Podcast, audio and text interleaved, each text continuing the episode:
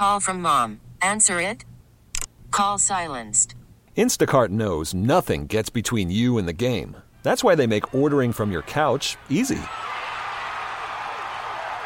Stock up today and get all your groceries for the week delivered in as fast as 30 minutes without missing a minute of the game. You have 47 new voicemails. Download the app to get free delivery on your first three orders while supplies last. Minimum $10 per order. Additional terms apply. TuneIn is the audio platform with something for everyone. News, In order to secure convictions in a court of law, it is essential that we conclusively sports, Shot clock at four. Doncic. The step back three. You bet. music, You set my world on fire. Yes, and even podcasts. Whatever you love, hear it right here on TuneIn. Go to tunein.com or download the TuneIn app to start listening. Oh. Hi again, everybody. I'm Pat O'Brien, and welcome to the 1993 All-Star Game here on CBS Sports. The umpire's working this one. The National League's Gary Darling at third. The 0-2 pitch. He struck him out. And they will, in fact, boo an American League victory in Baltimore. And on this subject, they have reason to boo. The final score, 9 to 3. Welcome to the 74th All-Star Game. Home plate umpire is Tim McClelland, joined by Larry Young, Gary Darling, Gary Cederstrom, Mark Carlson, and Bill Welke. So if Gagne threw Hank a 2-0 changeup, he'll get it again. And he rips one into deep right center field. The American League is on top in the eighth. Blalock, a pinch hit, two-run home run. These are times I wish I could cuss.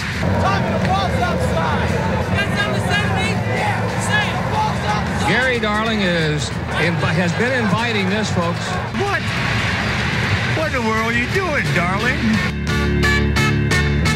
Hit and Run with Matt Spiegel, Sunday mornings on the score.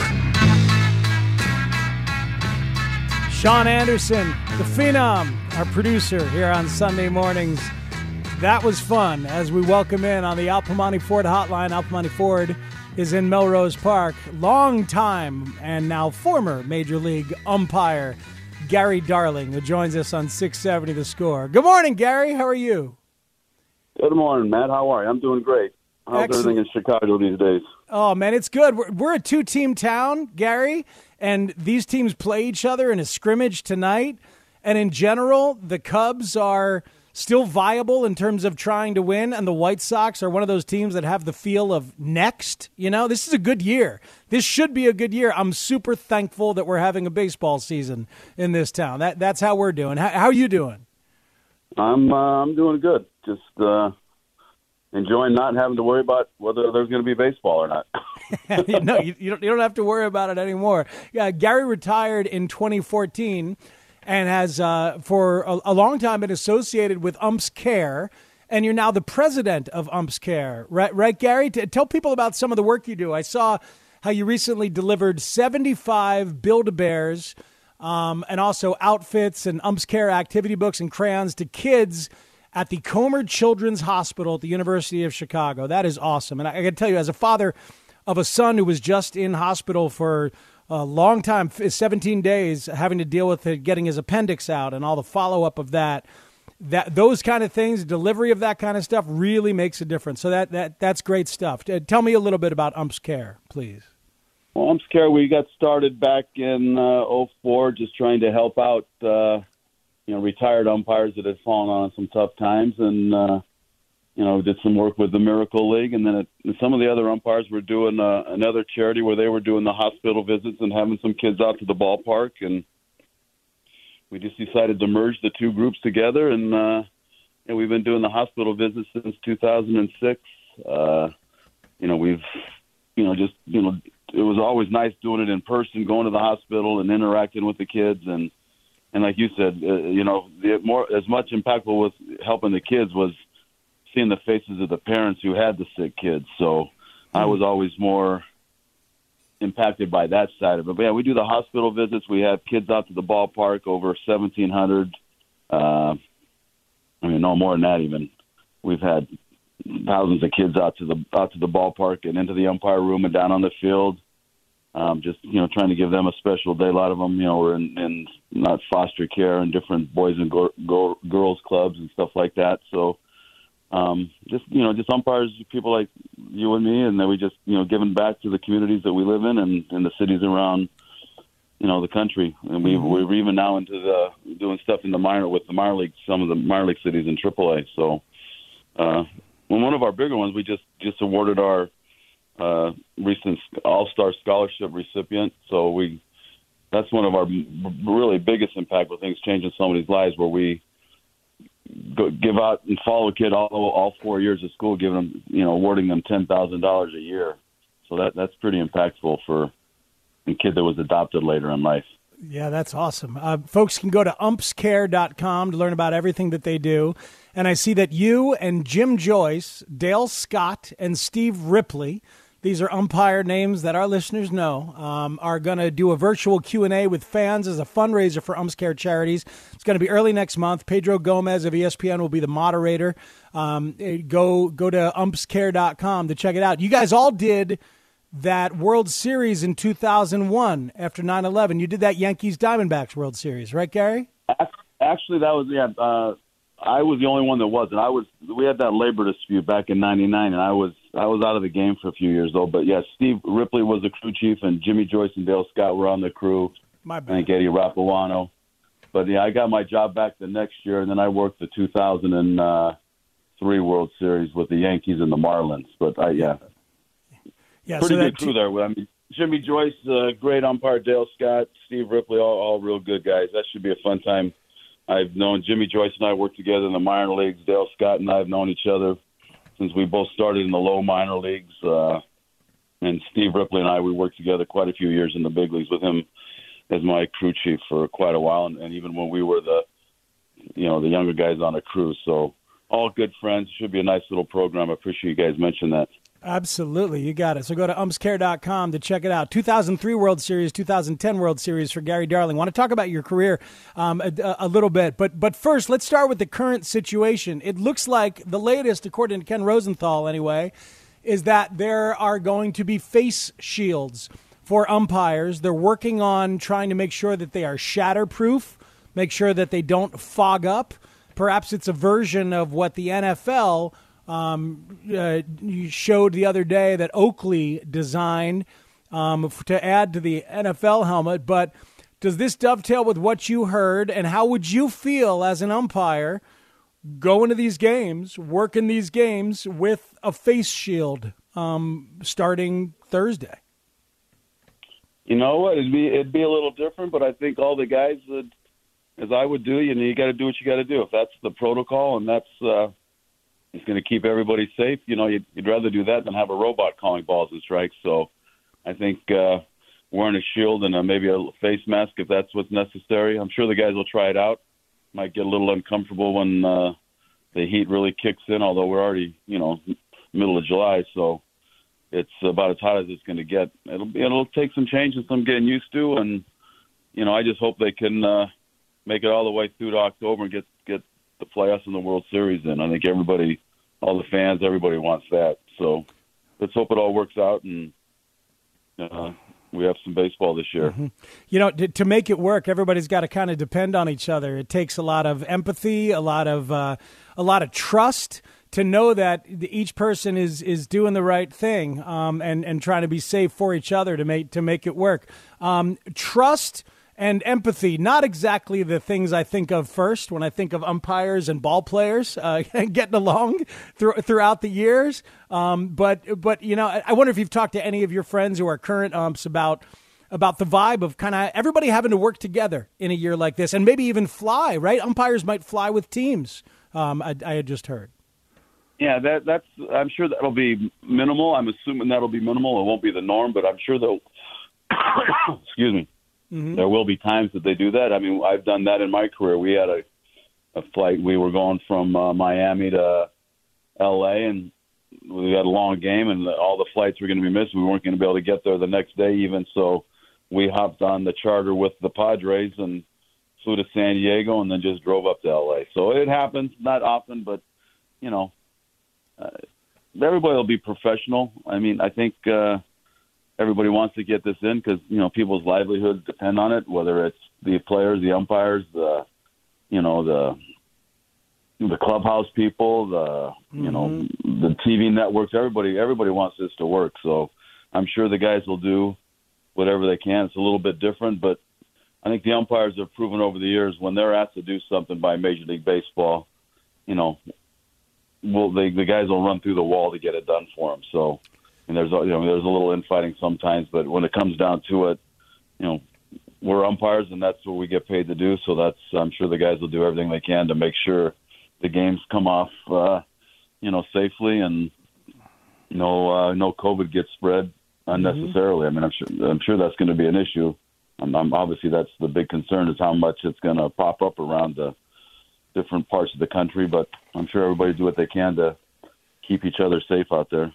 Hey, Gary, I, I feel um, like instant replay in baseball has absolutely been a positive as a fan because it, it, it helps us get more things right. But I also feel like you guys, like umpires, have not lost authority. I know it's a tricky thing, personally, I'm sure, for some umps to feel um, that, oh boy, everybody's looking over our shoulder or that kind of thing.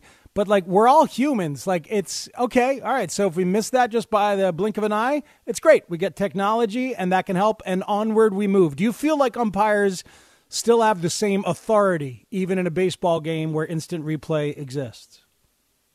I think so. Yeah, I mean, there's always something somebody's not going to agree with, and and and running a, a baseball game and and running a baseball game at the highest level, it does take.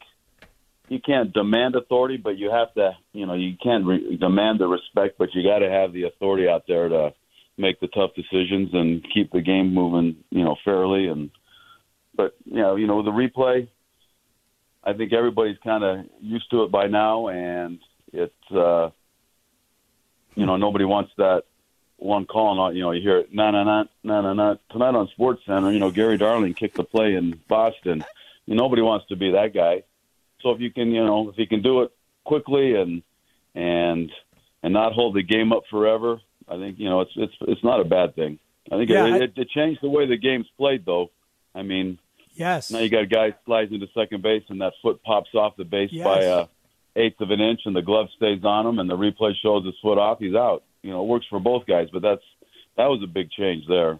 And even Ab- a play a- absolutely, Gary. I was looking at there. You were involved in a in a, a controversial call when Bob Geren got kicked out of a game. A's White Sox, August of 2009. I think it was Jayson Nix on exactly the kind of play you're talking about, sliding across second base. And was he off the bag when it got when he got touched? It used to be that that, that there ended up being some judgment in there, like ah, you fell off the bag or whatever. But now it's different, and, and because that game has changed, now we appreciate tagging. Like we talk about Javier Baez as a tagger, his skills so much, be- right? But but we wouldn't have even appreciated it in a pre-replay world. We wouldn't have thought about those kind of skills very much. But now the game has changed from even from when you were doing it in 2014 was your last year. All right. Yeah, there. My, yeah, my last year working was 13. I didn't get to work at all in 14. But uh, yeah, um, yeah, we always appreciate the, the the shortstops, middle infielders that could apply that quick tag. That was that's one of the big differences between minor league baseball and big league baseball is the speed and the quickness of the tags and everything. But uh, yeah, I mean, it is. Uh, I, I tell you what, the the guys working today, their their timing up. You know, timing is you know making sure you see what you saw and then rendering your decision and not doing it too fast before the play's over. The guys umpiring in today's game have to have great timing, or they're going to, you know, be going to replay a lot on those little tiny coming off the bag kind of plays. So Yeah. uh, I think everybody's used to it. I think the players are used to it. You know, they they got to come up with something to argue with. That's why you see more arguments on check swings and and pitches now because there's just no arguing on plays on the bases. I don't know when the last time somebody got ejected for a, a, a play at first base or a catch no catch or something. You know. Yeah, It's no, it's, it's strike it's zone. Now, now, it's a lot of lot of strike zone arguing. You had a lot of strike zone arguing in, in your day. The, the reputation, right? The reputation on you was that you had a big old strike zone. Um, do you do you looking back? Do you think you were consistent in what your strike zone was from game to game? I think so. I mean, yeah, there's going to be guys that don't agree, but I think I was was you know consistent. Yeah, you went once uh, in '99 when baseball took over and started implementing and uh, you know rating us on getting ready for robot umpires or Mm-hmm. trying to get guys to call keep the ball on the plate. You know, you had a little more line of demarcation there. So I think guys have uh, they've really dialed in the strike zone these days. I mean, yeah, I mean, I'd get yeah, Glavine or whoever would want a pitch that was six seven inches off outside, and you know, I maybe had a big strike zone, but I wasn't getting that big all the time. So Nowadays, that's Lester, especially as his stuff wanes a little bit. He tries to establish that outside corner and will stare you down if you don't give it to him right from the get go because he knows he's screwed if he doesn't get it. Right? yeah, everybody's uh, everybody's making adjustments all the time, and you know, you got to throw the ball on the plate now. I mean, hmm. it's you know, the hard part is uh, that that, they, that they're struggling with the robot is the you know the low curveball. what part of the what part of the strike zone is that pitch catching? You know, if the hitter's in the back of the box Yeah. and the you know plate's way up in front of them, you know, and the catcher's sitting way back, and the curveball could literally bounce and still be a strike by the by the rule book. So, I think that's the that's the pitch that they're trying to figure out how to get the computer to call it.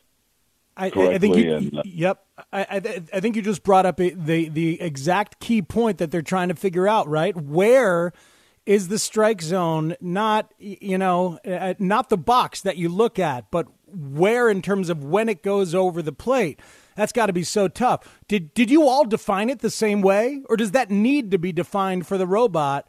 Was it all defined for you exactly the same way? Exactly this part of the plate where it crosses, and obviously that's hard to see in real time.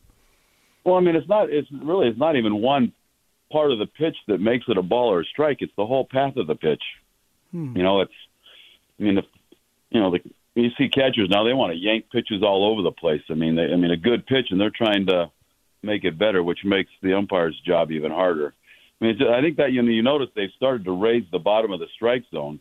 I think they're doing that to try and find that happy medium or that curveball that does catch the knee but doesn't bounce is a strike. I think that's that's that's what they're trying to figure out with on the robot side, on the computer side of it. Hmm. I mean, That- we used to, you know, you, you you used to have the catcher would have to do his job too. You know, he's got to catch the ball. He's got to present it without, you know, they they want to have this frame analytics now. I mean, that's all fine and dandy, but they they they take away more good pitches than they than they quote unquote steal. You know, that's Hmm. their word, stealing pitches. Yeah. Um, you know, just catch the pitch.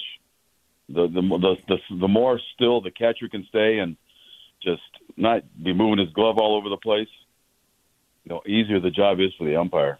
Yeah, it's interesting. They, they definitely think of it as trying to trick the umpire and and and steal Yeah. a pitch. But what you were what you're watching, this is fascinating to me. What you were watching to determine a strike is the full path of it. So like one of those high fastballs that looks like it's rising, but it's not really rising because that's physically impossible. But like or or or a slider that ends up at the ankles, like you- you're looking at the whole path to figure out if it's a strike. Tell me a little bit more about what that's like. Well, you want to make sure you got to let the you know for I mentioned timing before. You want to let the catcher catch the pitch and and see the whole pitch, not try and judge it as soon as it gets to the front part of the plate. I mean, that's kind of where you're determining whether it's really a ball or strike. But you want to let the pitch finish. You want to let the catcher catch it, and then you make up your mind and replay quickly in your mind, not not taking a lot of time. I mean, the split second really to see whether that pitch was good enough to be called a strike. You know, it's a strike until it's not, and then you know sometimes you know the catcher catches that good knee pitch and just takes it right to the ground. Well, nobody wants that to be a strike. I mean, the catcher's got to do his job too. You know, Mm-hmm. Does Yeah, I don't know if that makes sense, but you got No, it it's the whole path of the pitch that makes it a ball or a strike, not just one particular pitch. I mean, you watch every network has their own little K zone or you know little box up there. That that box doesn't change when you have Aaron Judge up as compared to Jose Altuve or Baez or you know somebody. I mean, that box stays the same. You see some networks even move the box depending on whether they're up, whether they're hitting or pitching the White Sox. Uh, I mean, their their TV network used to do that all the time. I don't think they still do, but they they would move that box around to try and make the pitch look like you like it missed the strike zone. wow, yeah, that's that that's not an umpire's friend right there. My God, I'm just trying to make you look bad. The job's hard enough it is. I can make myself look bad. You don't have to help me. You know? yeah, it, it, it's so weird because we take the, the K zone as gospel, and it's just you're right. Different networks have it in different places and do different Oh. things. So I, I think a consensus would actually be healthy uh, for the game. Um, but Gary, let, let, let me ask you. Go ahead. yeah. Go ahead. I, I, No, I was just going to say, you know, you see something where they actually the ball track. You know, what part of that pitch? You know, when they put up that highlighted dot, you know, Yeah. you see on some of the networks or Fox or what part of the pitch is that? I mean, I, you know, I'm still trying to, watching baseball when it's on, trying to figure out what part of the pitch are they they trying to determine that pitch is a ball or a strike. Where is it? Where is it in the path? yeah. You know, that, that's that's just kind of it's all for. It should, they should just put that little disclaimer up there for entertainment purposes only. Huh, yeah. I love it. Um, Gary Darling, a lot of our listeners here on Hit and Run, and certainly me, I, I, I can remember the first time that you got a chance for whatever part of a game and however it happened to sit behind the plate and watch a pitcher and all of a sudden realize, man, what you can see here. And you had a, an unbelievable viewpoint on pitching for, for 28 years. And obviously, you're working, you're doing a game, trying to do the best you can, you're locked in. But I'm sure there were moments when you said, Holy hell, is this guy good right now today? Tell me. Tell me a couple of pitchers, or as many as you feel like mentioning, who were you were like, man, this is as good as anybody I've ever seen. When my first year coming up and down, I was 86. I had the uh, I think Houston and San Diego, and I, Nolan Ryan was pitching. And you talk about a pitch that you know physically can't rise. Yeah. I I I I challenge you to sit back behind home plate and watch that pitch come in and say that ball didn't go up. I mean, he just had some hop on it. Uh, You know, obviously you got Maddux with his movement. You uh, Dwight Gooden in his day was pretty solid. You know, Kevin Brown when he was really hot and making the ball move all over the place. Uh, Hershiser was really good. Um, What made Hershiser so good? he just had pretty good control. He could move it in and out, and you know, he just he changed speeds. I mean, he's not Maddux all the way, but he Hershiser was pretty darn good in his day. Yeah. Um, I mean, uh, uh, Matt Cain with the Giants. Uh, um, guy, you can just go on and on. Uh, Yeah, Pedro yeah. Martinez. Pedro. I mean, his. You sit there and watch his changeup. His changeup was unbelievable. I mean, he's got fingers as long as my forearm. I mean, he just could make that ball do funny things. He, he was he was really good. Um, Yeah. Pedro's you know, Pedro's what, about makes, what makes those guys what makes those guys really good is having a pretty good catcher, though. Too. I mean, people ask who the you know some of the great catchers. It was you know back in the day with uh, when the when the Diamondbacks had Schilling and Randy Johnson. You know, if they didn't have Damian Miller catching for him, now that's not necessarily a household name, but he you know he played ten plus years in the business. The Diamondbacks, the I think the Brewers. Yeah. Damon Cubs too. Cubs too a little bit. Mm-hmm. Yeah, that's right. That's right. He, I mean, he could, he would take that hard, uh, Randy Johnson slider, and he would when it hit his glove, that's that's where the pitch stayed. Hmm. It just he wouldn't his arm wouldn't jerk back and have to come back to you know to present the pitch. He would just catch it, and he wa- he was he was really good. Um, Hey, hey, hey, hey, Gary, it, when we had Lou Piniella and Ozzie Guillen in this town at the same time, right? Those couple, couple characters, couple characters of the game there. I mean, uh, you ever throw either of them a- out? You, you ever throw either of them out, Gary? I don't think I threw Ozzie. I had a, I mean, a real big shit house with Lou one day in Cincinnati. Um, Yeah. I mean, real big shit house. Uh, but then later in our careers, we got along fine. We kind of would joke about it a little bit, but uh, you know, as you know, Jimmy Leyland when he first came to the National League, it was my first year, was his first year, and you know, we I ejected him every year the first three years when he was with the Pirates, eighty six, eighty seven, eighty eight. But then I never ran him again. You know, we I had him in Detroit, I had him in Colorado. I mean, yeah, you got there's some characters out there. Ozzie, you know, he when he was coaching, he was all fun and game. When he was managing, he he, he was uh he wasn't always the fairest guy out there. He was he wanted to be cute sometimes, but uh they got a mean? job to do, and as What- long what- as uh, Yeah.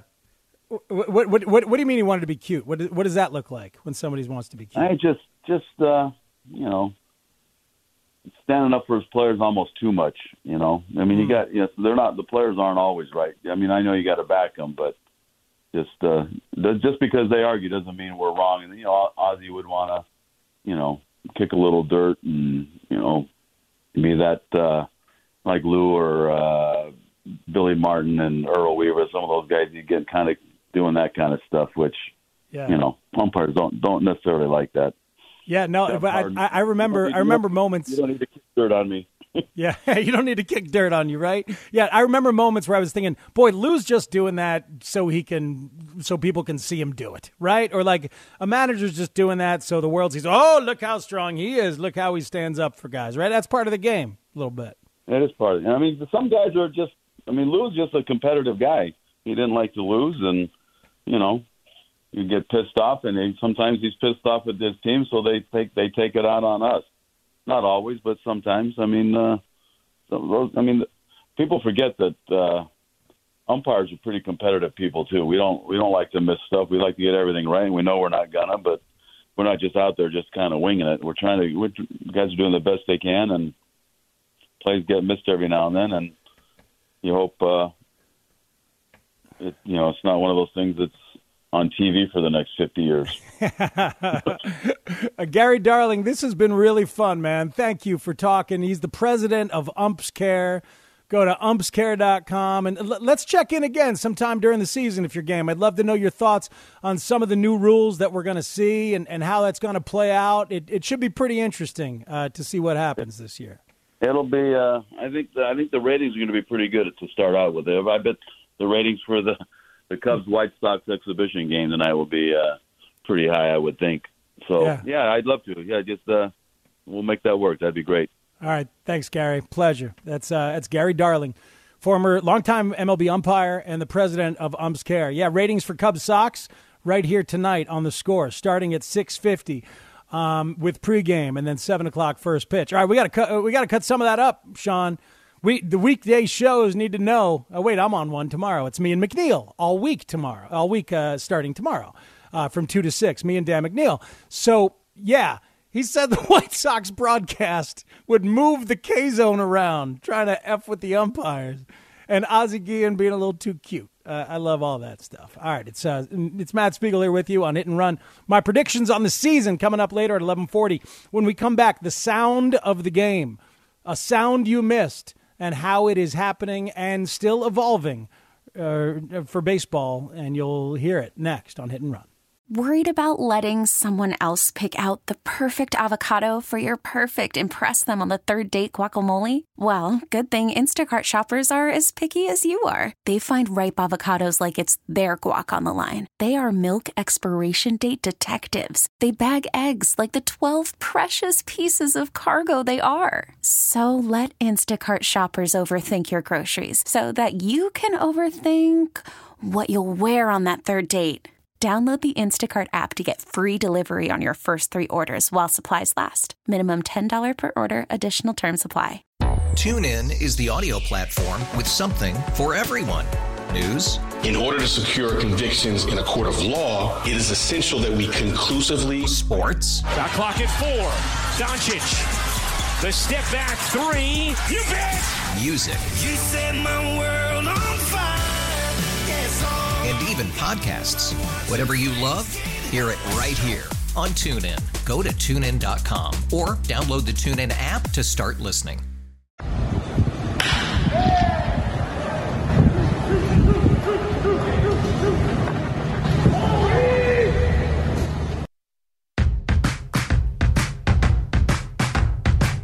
Welcome back in on Hit and Run on 670 The Score. All right, that's real instructive to hear, we're going to hear it again in a minute because I want to play a, a couple different bits of live baseball sound for you just to talk about this this briefly. I talked about it in longer form with Danny Parkins, I think on Thursday, but want to share with you here on Hit and Run what I've learned about the sound effects that are going to be piped in at every Major League Baseball park.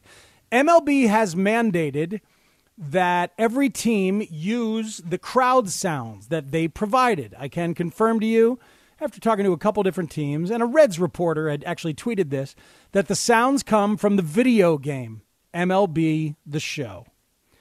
And so MLB sent out a package of sounds to ballparks. First, let's hear what we just heard again. This is the first Cubs intra squad game, and it is a sound I think from a uh, from a, a writer's um, t- uh, a writer's phone, and it was like our first glimpse. It was a Jordan Bastian from MLB.com from his phone, and it's the first glimpse we had of baseball. And there's obviously no crowd effect, crowd sound effects. There's no crowd, and it wasn't a TV game because there was no TV yet. Um, but this is what baseball sounds like with no crowd. Play it one more time. Baez double off Yu Darvish.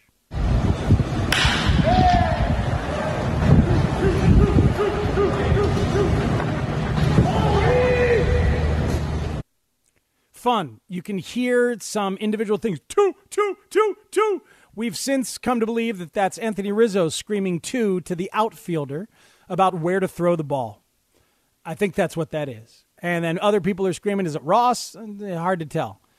But anyway, then MLB has mandated that every ball club has to have what they call the murmur. And that is the slow, or excuse me, the steady hum of a crowd just hanging out. We've talked about that a lot. That sound that perhaps you did not even realize you missed. The very basics of 20, 30,000 people just kind of rumbling, the quiet rumble of 30,000 people. MLB supplied that and a couple varieties of it um, to each ball club. They also gave a few good outcome sound effects and a few bad outcome sound effects. After that, it is up to each ballpark to then tweak it, mix it however they want. If you're a sound geek or a musician like me and you've talked to enough sound geeks, you know that they can mess with the EQ, the equivalencies, or the uh, the, the the EQ, the frequencies of the um, uh, of the sound, high end, low end, middle end, and they can mix things in. So each ballpark gets to do what they want to it, and then they in turn give it to a television network and a radio network. And then the television network and the radio network get to put their hands on it and their aesthetic touches on it. So it is going to be different Every TV game you watch is going to be handled a little bit differently. Here is the Cubs' first, actually, first we'll give you a game last year on WGN. This is the sound of the murmur, the crowd, low, steady rumble on a WGN Cubs game from 2019.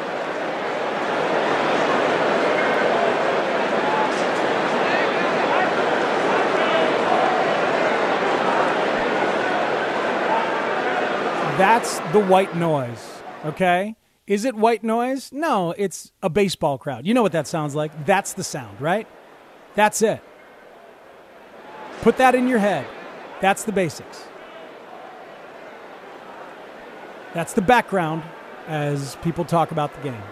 Now let's hear the first intra squad game that Marquee ran. Was it Wednesday night? uh, Tuesday night, I think it was, the first intra squad game on Marquee, and they used some of the MLB provided crowd sound effects. Here's the murmur from the first game.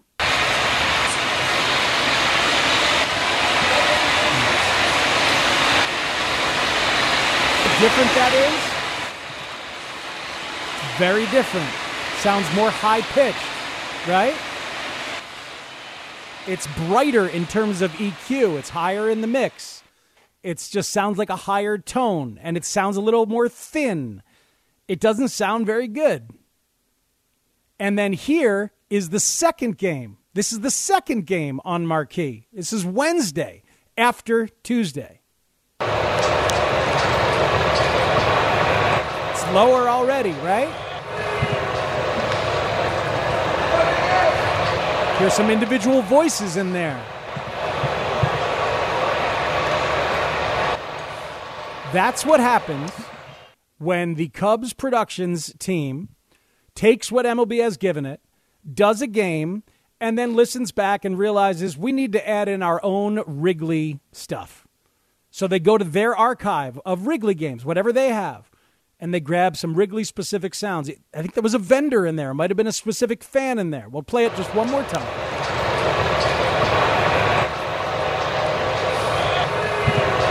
Right there.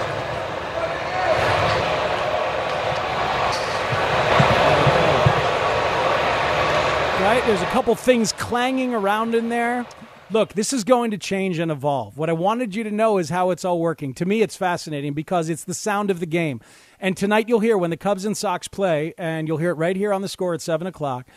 They will be provided. Our radio production team, Paul Zarang, the great Paul Zarang is the engineer now, uh, with Pat Hughes, Ron Coomer, Zach Zaidman. They will be provided the sound effects that the Cubs provide. They're giving it to, to, to Marquee. I think they'll give it to ESPN tonight as well, but you'll hear it right here on the score. So that's how it's working. Each club can make it better. And already by day two, you heard how much better it was as the Cubs are messing with it. This is the kind of work that's going on behind the scenes to try and give you a lifelike broadcast, a normal experience. And this is also very much for the players. It's not just for us. It's for the players to feel like they're at a ball game. And Ian Happ was on with Dan Bernstein this past week and said it was great to have some of those sound effects, to have that crowd. It helped them. So that's the goal here, too. Thank you for your indulgence if you're not a sound geek or a radio geek, but I bet a lot of you are, and hopefully some of you who are not understood what we're talking about. Speaks, we just get to hear this noise for the first time in forever tonight. And I'm so Right? excited. That's the thing. This noise. We're still going to get it. Even without a crowd in the stands, we're going to get it. And you will forget that it's fake. You will. By inning three or four, if you notice it early, you won't think about it anymore. And I know that's what they're doing over at Wrigley is they want to make sure they don't get in the way. So you might hear an underwhelming reaction to something positive that goes on. But you're not going to hopefully is the goal, hear some overwhelmingly out of place reaction to a small play. That's what you don't want to do. But they'll be making sure you feel and hear the reaction. The murmur is indeed pumped into the stadium, not just added to the broadcast. It is absolutely there for the players. All right. Um, enjoy that. Thank you, Sean Anderson, for grabbing that, and Chris Tannehill for grabbing some of that sound, too. And then Tannehill on Friday put an open together where he played the RBI baseball music instead of the murmur. As I set each one up painstakingly, he played the RBI baseball music, which would be a very fun way to do it. But yes, yes. If that was in the background of every game, that could work too. Keep playing it as we go to break. Sean Anderson, the producer. When we come back, I'll make predictions. Good luck, everybody. Mark Grote's coming up at noon, but I'll make predictions on what's going to happen in the divisions, the playoffs, and the major awards. Keep it right here on 670 The Score.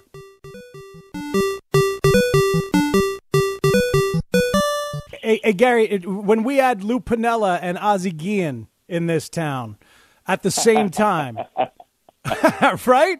Those couple, couple characters, couple characters of the game there. I mean, uh, You ever throw either of them a- out? You, you ever throw either of them out, Gary?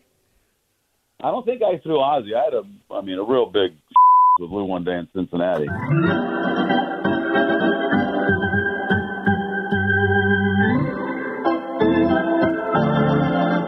A real big bleep house. Built like a brick bleep house was the word. Maybe you've heard that before. That's former Major League umpire Gary Darling on his run ins with Lou Piniella. That was really fun at the beginning of the hour. If you're listening on the radio.com app, wait till I'm done with this segment, but then you can rewind if you want. You can rewind at any time and go back and hear Gary Darling, especially like middle in. Middle of that interview, Gary started to loosen up and forget he was doing an interview. That, that's the best. That's the goal, folks. That, that's always the dream, is that somebody just kind of thinks they're talking, talking about stuff. And I think uh, Darling, Gary Darling thought he was just talking about stuff when he said he got into a real big bleep house with Lou Piniella in Cincinnati. All right, it's hit and run on 670 the score. Mark Grote coming up at the top of the hour. Here are my predictions for this very bizarre uh, 60 game sprint. I hope we get it all in. It's going to feel very unique and very different. And unique and different mean similar things, but but different things.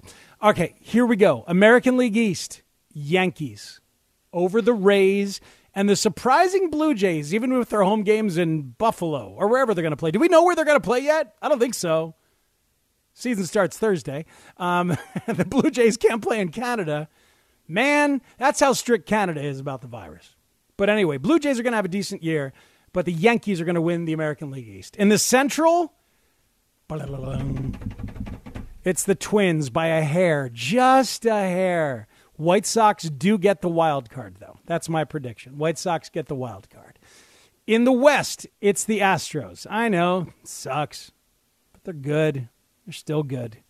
It's the Astros in the West. The Oakland A's get the wild card again. The National League East, the Phillies, their moment is now. The depth of that lineup, and Aaron Nola is going to win the Cy Young Award in the National League, I think. That dude is ready to be his absolute best self at the top of that rotation. Um, the Braves play well. Freddie Freeman back, by the way. Welcome back, Freddie Freeman. He's back. Um, find find the audio and the video of Freddie Freeman talking about having the virus. It's it's brutal. I, I, we're doing baseball mostly here today, and that's good. Not not too much virus, but Freddie Freeman is back. The Braves will get the wild card in the National League Central. The Reds, Cardinals, and Cubs in a dogfight. I'm down on the Brewers. Reds, Cardinals, and Cubs in a dogfight all year long. Both wild cards are coming out of that division. I think the Cardinals are going to win the division. John uh, Jack Flaherty's a, a beast. So the Cubs and Reds are your wild card teams. National League West, the Dodgers, best team in baseball. American League wild card, the Sox beat the A's behind Lucas Giolito. Gets his first postseason experience, pitches beautifully against the A's in the wild card. National League wild card, the Cubs beat the Reds behind Yu Darvish. Gets a chance for a little postseason redemption on a small level, the wild card game. He wins it. So I've got the Sox and Cubs both as wild cards and winning the wild card games. Then it uh, it goes bad. Sox lose to the Yankees in the ALDS. Astros beat the Twins in the ALDS. ALCS, the Yankees and Astros. It's the Yankees over the Astros. Gerrit Cole is your Cy Young Award winner for the American League, and Aaron Judge is your MVP. It's it's a big Yankee year. Sorry, everybody, but that's what I think it is in the National League. Cubs over the Reds behind Darvish. And then the NLDS Cubs lose to the Dodgers again. Cardinals lose to the Phillies. The NLCS is Dodgers and Phillies, as it was in 77 and 78. Dodgers will beat the Phillies. The World Series is the Dodgers and the Yankees, as it has been so many times in the past. Um, last time it was Dodgers Yankees in the World Series, 81? Strike year? Is that the last time? Think so. Uh, three different Dodgers shared the World Series MVP. Am I? Am I? Sean, look it up and see if I'm forgetting one. But I think that's the last time it was Dodgers Yankees. Um, but it'll it'll be Dodgers Yankees in the World Series, and the Dodgers finally win it. They finally get over the hump. You know why? Because they've got the second best player in the game. Mookie Betts is going to win your National League MVP. Aaron Nola, the National League Cy Young. Dylan Carlson, the outfielder for the Cardinals, who uh, will break out, and he will he will play a lot for the Cardinals, and he will win your National League Rookie of the Year. American League, judge your MVP, Gerrit Cole, the Cy Young, and the Rookie of the Year. Yes, of course. Is there any any question? Luis Robert. Luis Robert is your American League Rookie of the Year. Oh, I did say uh, Braves wild card. I can't have three wild cards. Yeah, so Braves are not a wild card. The Phillies win that division. The rest of the division just kind of beats up on itself because it's a crazy division. Thank you for pointing that out. You were right about 81 too. Dodgers beat the Yankees in six games, and if it's funny, uh, the last time, uh, the, the other two times they played before that, 77 and 78, also went to six games. The Yankees won that. So the last three, three times the Dodgers and Yankees have played in the World Series, uh, it has all gone to six games. Sean, when I was growing up, I thought that's how the playoffs had to go. I thought it, I thought there was a rule. I'm serious that because 77 thought there was a rule that it had to be Yankees and the Kansas City Royals with with the George Brett, Willie Wilson, and the Yankees win, and it had to be the Dodgers and the Phillies.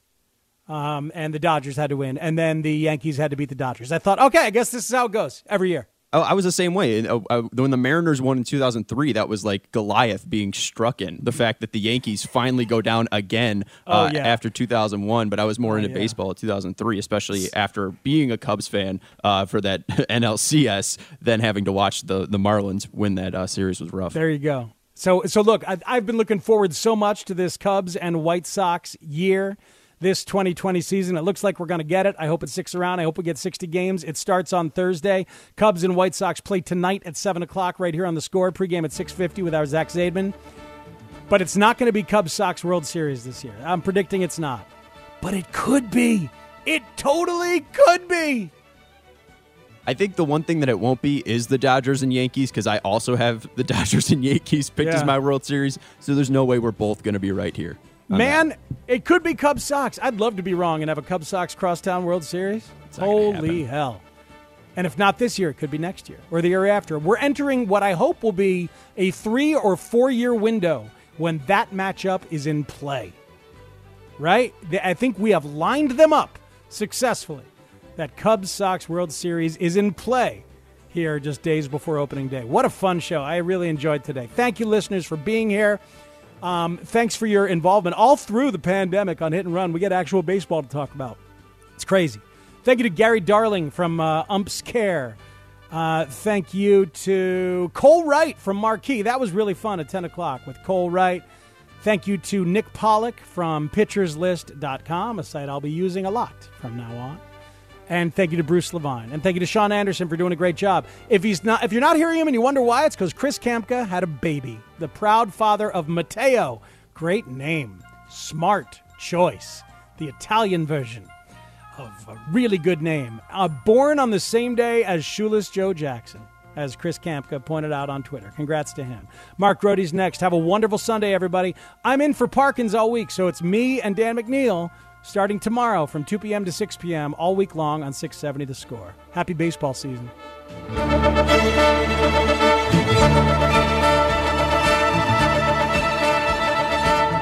This is a great test for a young hitter. Not too many hitters have faced a guy like Cishek with this funky delivery, and he's in the majors doing this. Oh. Oh boy, that ball leaked and it continues to leak. Luis Robert, look out to the concourse. Whoa! That hit off the last seat in the section in left field. Well, so much for my theory. It was going to take a little bit of time to get used to a pitcher like Steve Cishek. TuneIn is the audio platform with something for everyone.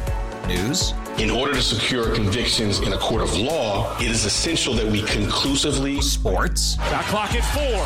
Doncic. The step back three. You bet. music, You set my world on fire. Yes, oh. and even podcasts. Whatever you love, hear it right here on TuneIn. Go to tunein.com or download the TuneIn app to start listening.